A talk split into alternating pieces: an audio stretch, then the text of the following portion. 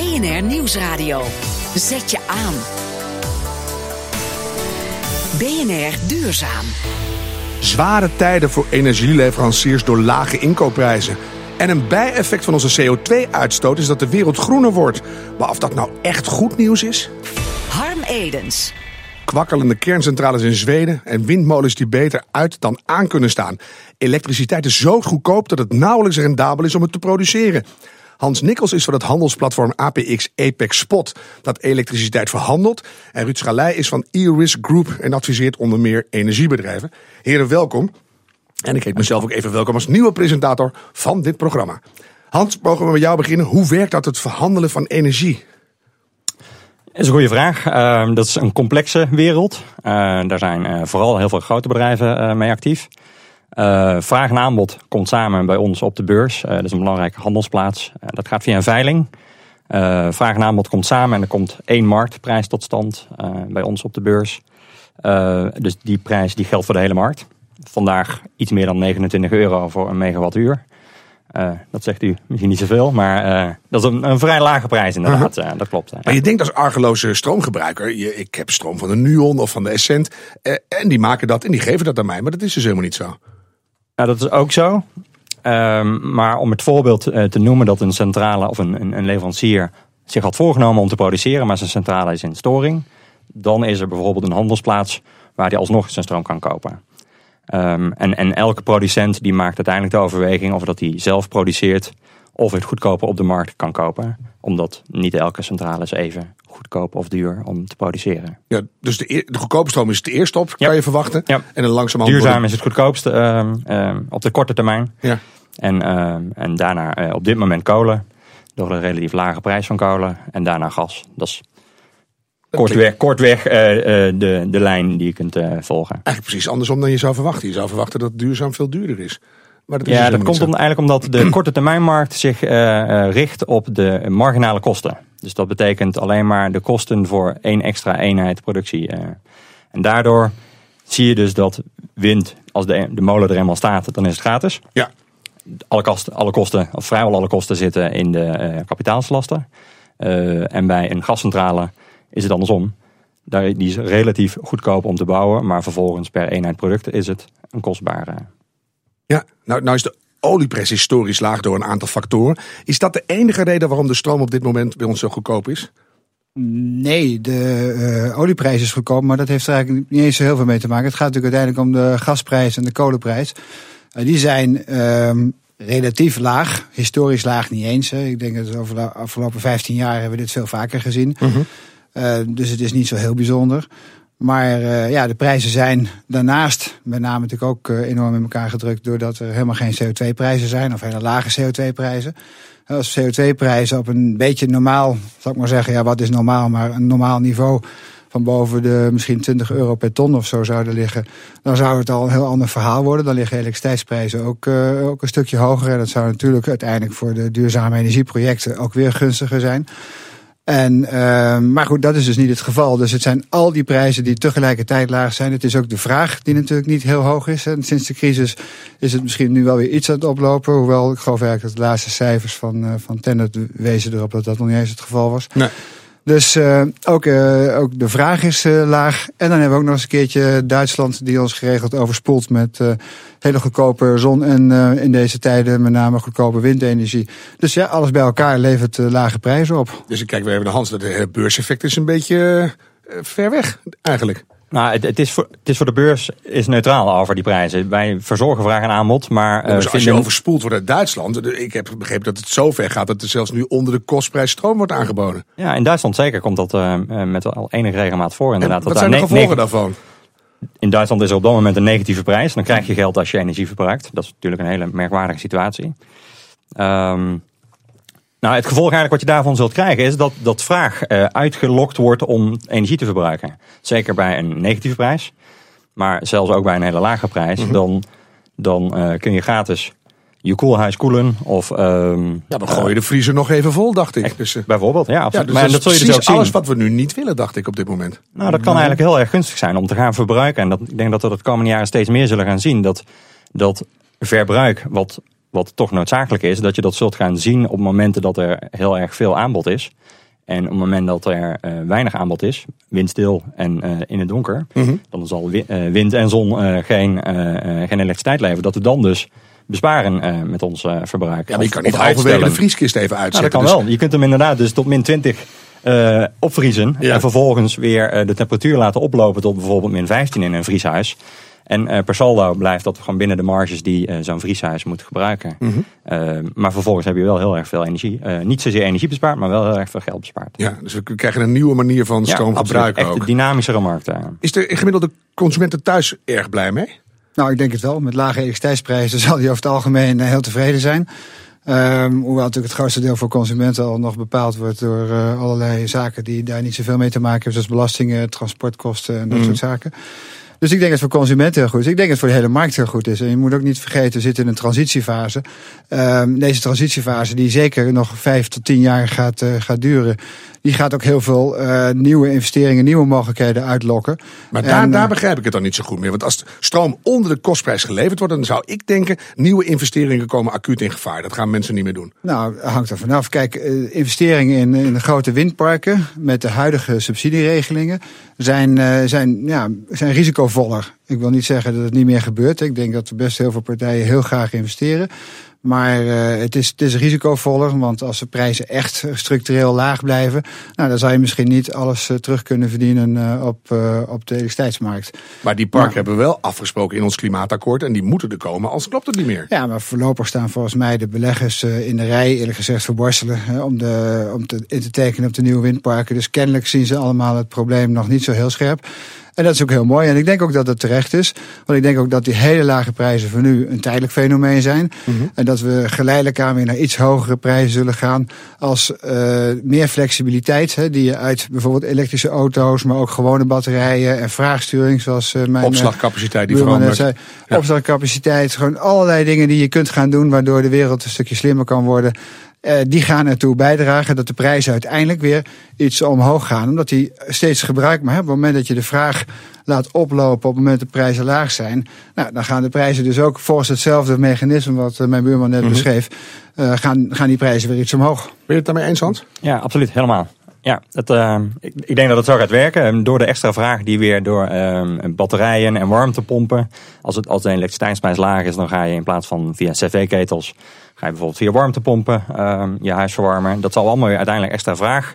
Verplaatsing van, uh, van fossiele thermische energie naar elektrische duurzame energie. Dus uiteindelijk gaan we hiermee toch de goede kant op. Ja.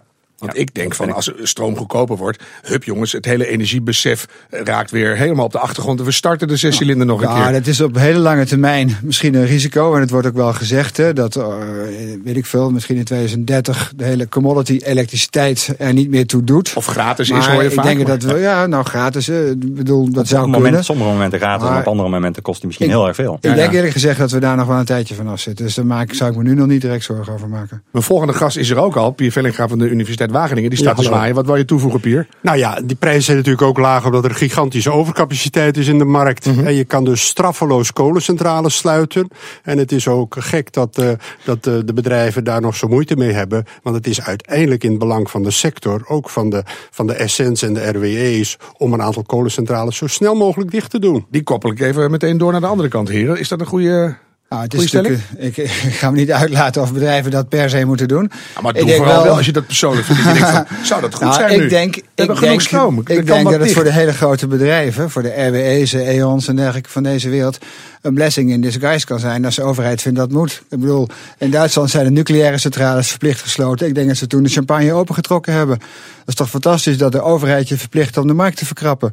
Want dan, gaan, hè, dan blijft er nog iets. Stel je voor dat die, al die nucleaire centrales nog steeds aan hadden gestaan. Dan was de ramp helemaal niet te overzien geweest voor die ja, bedrijven. Absoluut. Dan waren de prijzen inderdaad diep uh, negatief. Uh, Zie je? Ja. Dus Hans, wat moet de Nederlandse overheid nu doen?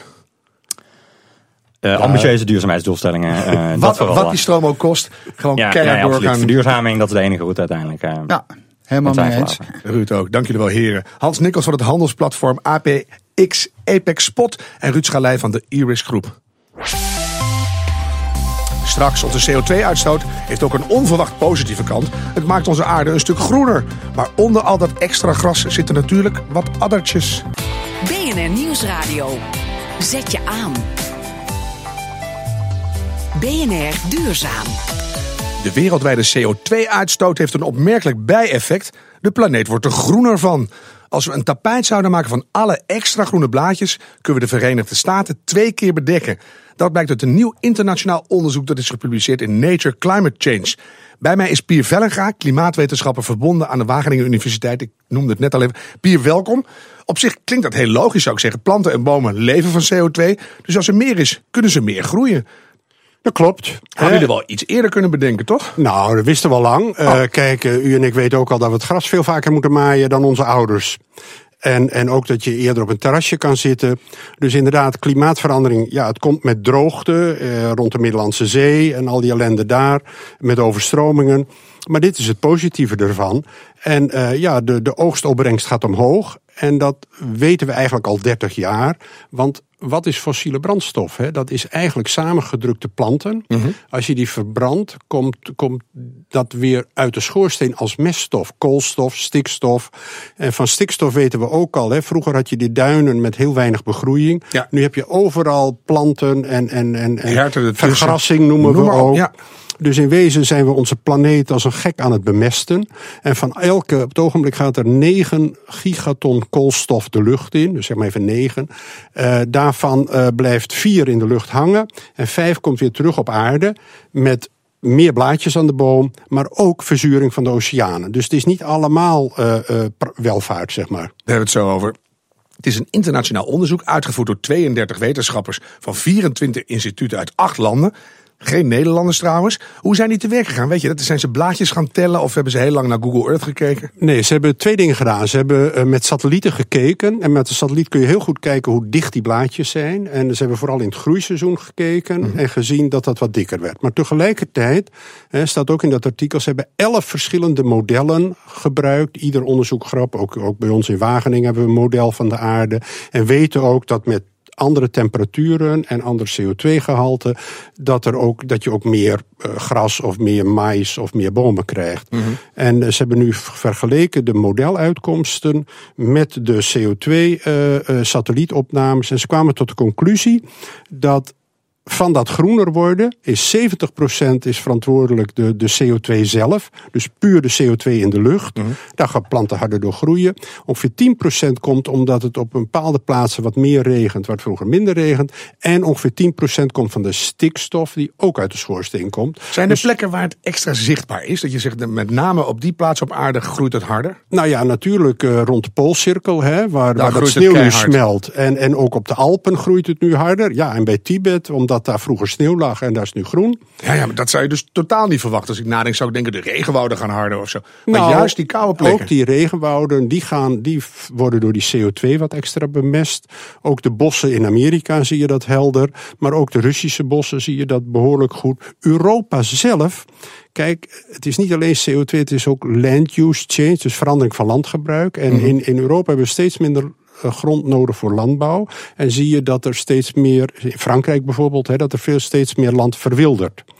Dus dat draagt ook bij aan ditzelfde effect. Nou noem je net al, de, de ene kant zou je dat positief kunnen noemen. Hoewel er nog uh, vier, vijf, vier negende bleef in de atmosfeer hangen, zei je. Ja, dus meer dan de, de helft blijft in de atmosfeer hangen. Dat klinkt nog niet zo goed eigenlijk. Nee, en ook het gaat natuurlijk ook in die oceanen, waardoor mm-hmm. je daar verzuring optreedt. En nou ja, iemand van, van zei laatst dus, het is ook een soort obesitas natuurlijk. Hè. Uh, er zijn ook veel mensen het zijn te dik. Ja, is dat nou leuk? Ja, de vraag is, hoe moet je dit duiden? Want de klimaatceptici hoor je nu stiekem al juichen van... nou, ik zie je, die planeet corrigeert zijn eigen CO2-overschot. Niks aan doen, prima, opgelost. Nou nee, dat, uh, het, kijk, het corrigeert het ten dele gelukkig maar. De laatste 30 jaar is de helft van die CO2 opgenomen door, door, door de oceanen en door de planten. Als dat niet het geval was, was het nu al 4 graden warmer.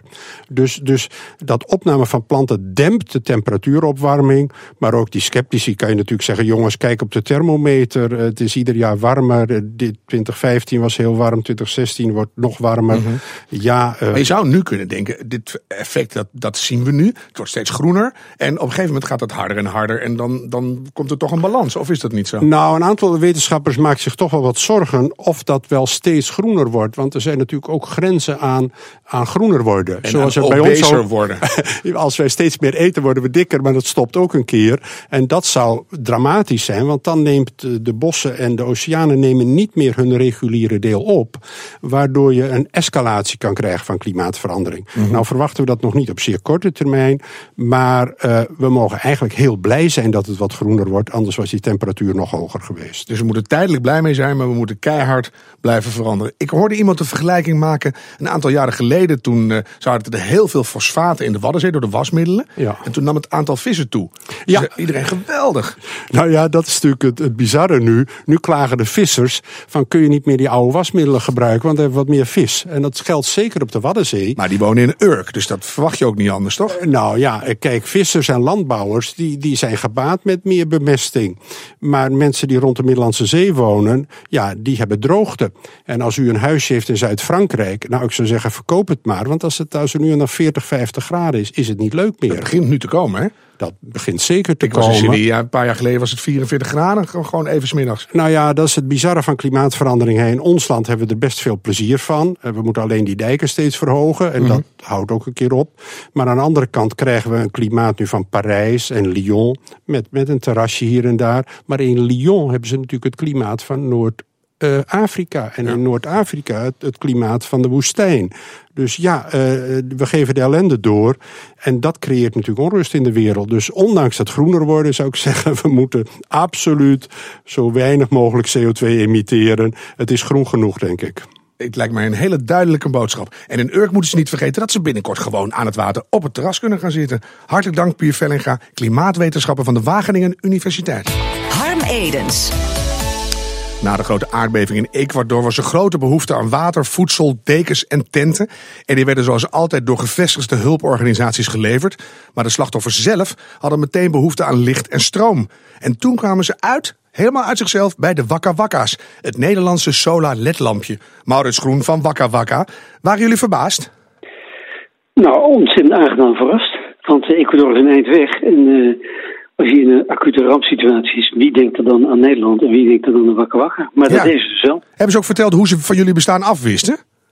Eh, ja, via een Nederlandse oud-wethouder uit Amsterdam-West, die daar in de 70 jaren, toen hij nog bij de vakbeweging werkte, allerlei basisvakbewegingsorganisaties heeft geholpen. Ja, En die daar en- een keer op bezoek geweest was met zijn eigen Wakka Wakka. Nou, en, en, en, dus de link was gelegd. En wat was precies de vraag aan jullie? Ja, die mensen zitten, eh, eh, verbindingen zijn, eh, zijn kapot. Eh, elektriciteitsvoorziening doet het niet meer. Op sommige gebieden was al heel slecht verlichting. Dus verlichting en met name ook het je kunnen op de hoogte stellen van waar hulp, hulpvoorzieningen beschikbaar zijn, waar, waar voedsel is. Ja, dus communicatie mensen- en stroom. Communicatie, communicatie. Je telefoon Dus is natuurlijk zo op. Toen was de Dus vraag van hoeveel, hoeveel wakka wakkas willen ze hebben? Hebben ze, hebben ze dat gevraagd? Eh, ja, in eerste instantie eh, slechts een paar honderd, omdat ze gewoon echt om zich heen keken van wat, wat kunnen wij nu echt op verantwoorde eh, wijze distribueren, zou ik maar zeggen. Mhm.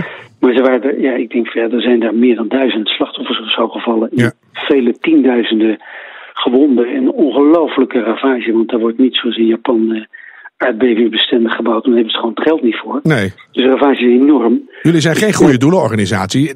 Kan je dat zomaar leveren? Wie gaat dat betalen? Waar hebben jullie op dit moment behoefte aan? Nee, dat is, dat is een beetje het punt. Eh, kijk, we hebben in dit soort situaties hebben we een stichting, Wakka Wakka Foundation. Dan kunnen mensen een, een hoe heet het, zo'n zo'n zo'n am- ambi-stichting eh, kun je aftrekken van de belasting, noem maar op. En daarnaast hebben we een sociaal bedrijf. We hebben gezegd, ja, we hebben op het ogenblik geen, eh, geen give-ones beschikbaar. Die hebben we allemaal uitgedeeld in Nepal en eh, Boko Haram vluchtelingen in Nigeria. Je hebt ongeveer En- 15 en- seconden om te zeggen wat je nodig hebt. Lukt dat? Oké. Nou, eh, in totaal eh, nog iets van 5000 euro van de 14.000. We hebben zelfs 70% korting eh, op de producten gegeven. Maar ja, import, transport, distributie, het is allemaal peperduur. Ja. Dus we hebben nog iets van 5000 euro nodig. Dus mensen die dat willen doen, die kijken op wakkawakka.nl en dan eh, kunnen ze helpen. Ja, .com. Punt Of uh, wakkawakkafoundation.com. Wakka. Dankjewel Ja. en succes. Maurits Groen van Wakka Wakka. De minuut van de waarheid. Deze week een uitspraak van niemand minder dan Bill Gates over onze duurzame energietoekomst. Maar klopt die ook? André van Arnhem zocht het uit. Wind- en zonne-energie kunnen nooit echt op grote schaal de oplossing zijn voor onze energiebehoeften, is de algemene opvatting. Maar Bill Gates zegt dat kan wel. Wind en zon kunnen voor 80% de Amerikaanse elektriciteitsvraag dekken als je maar investeert in een fijnmazig en goed werkend supergrid. De factchecker van vandaag is Miro Zeeman van de TU Delft. Hij heeft een veel te lange functieomschrijving, maar neemt u van mij aan, hij heeft er verstand van. En hij kan zich wel vinden in de uitspraak van Bill Gates. Ja, ik ben met hem eens. Maar ik zeg dat uh, het systeem iets complexer is. En wij moeten heel goed kijken hoe die ontwikkelingen in de ontwikkeling van transmissielijnen, maar ook in opslag uh, plaatsvindt. Wat simpel gezegd neerkomt op: als het waait in het zuiden, moet je daar je energie kunnen opwekken voor het noorden. Stel voor, de haven komt een enorm grote uh, boot met miljoenen auto's. Nou, als wij deze auto's via snelweg niet kunnen transporteren naar plek waar we die auto's willen hebben, en als we ook geen parkeerplaats in de haven hebben, nou dan hebben we niks aan die auto's. Waarbij die haven een windmolenpark kan zijn en die auto's staan voor de opgewekte stroom. Miro Zeeman gaat nog een stukje verder zelfs dan Bill Gates. Die transmissielijnen gaan zeker helpen, maar het kan ook slimmer als uh, de opslag goedkoop wordt. En die ontwikkeling gaat onvoorstelbaar hard. De bewering van Bill Gates beoordelen we dus als. Helemaal waar. Dit was BNR Duurzaam. Tot volgende week. En blijf luisteren, want straks staat hier Petra Grijze met BNR Spitsuur.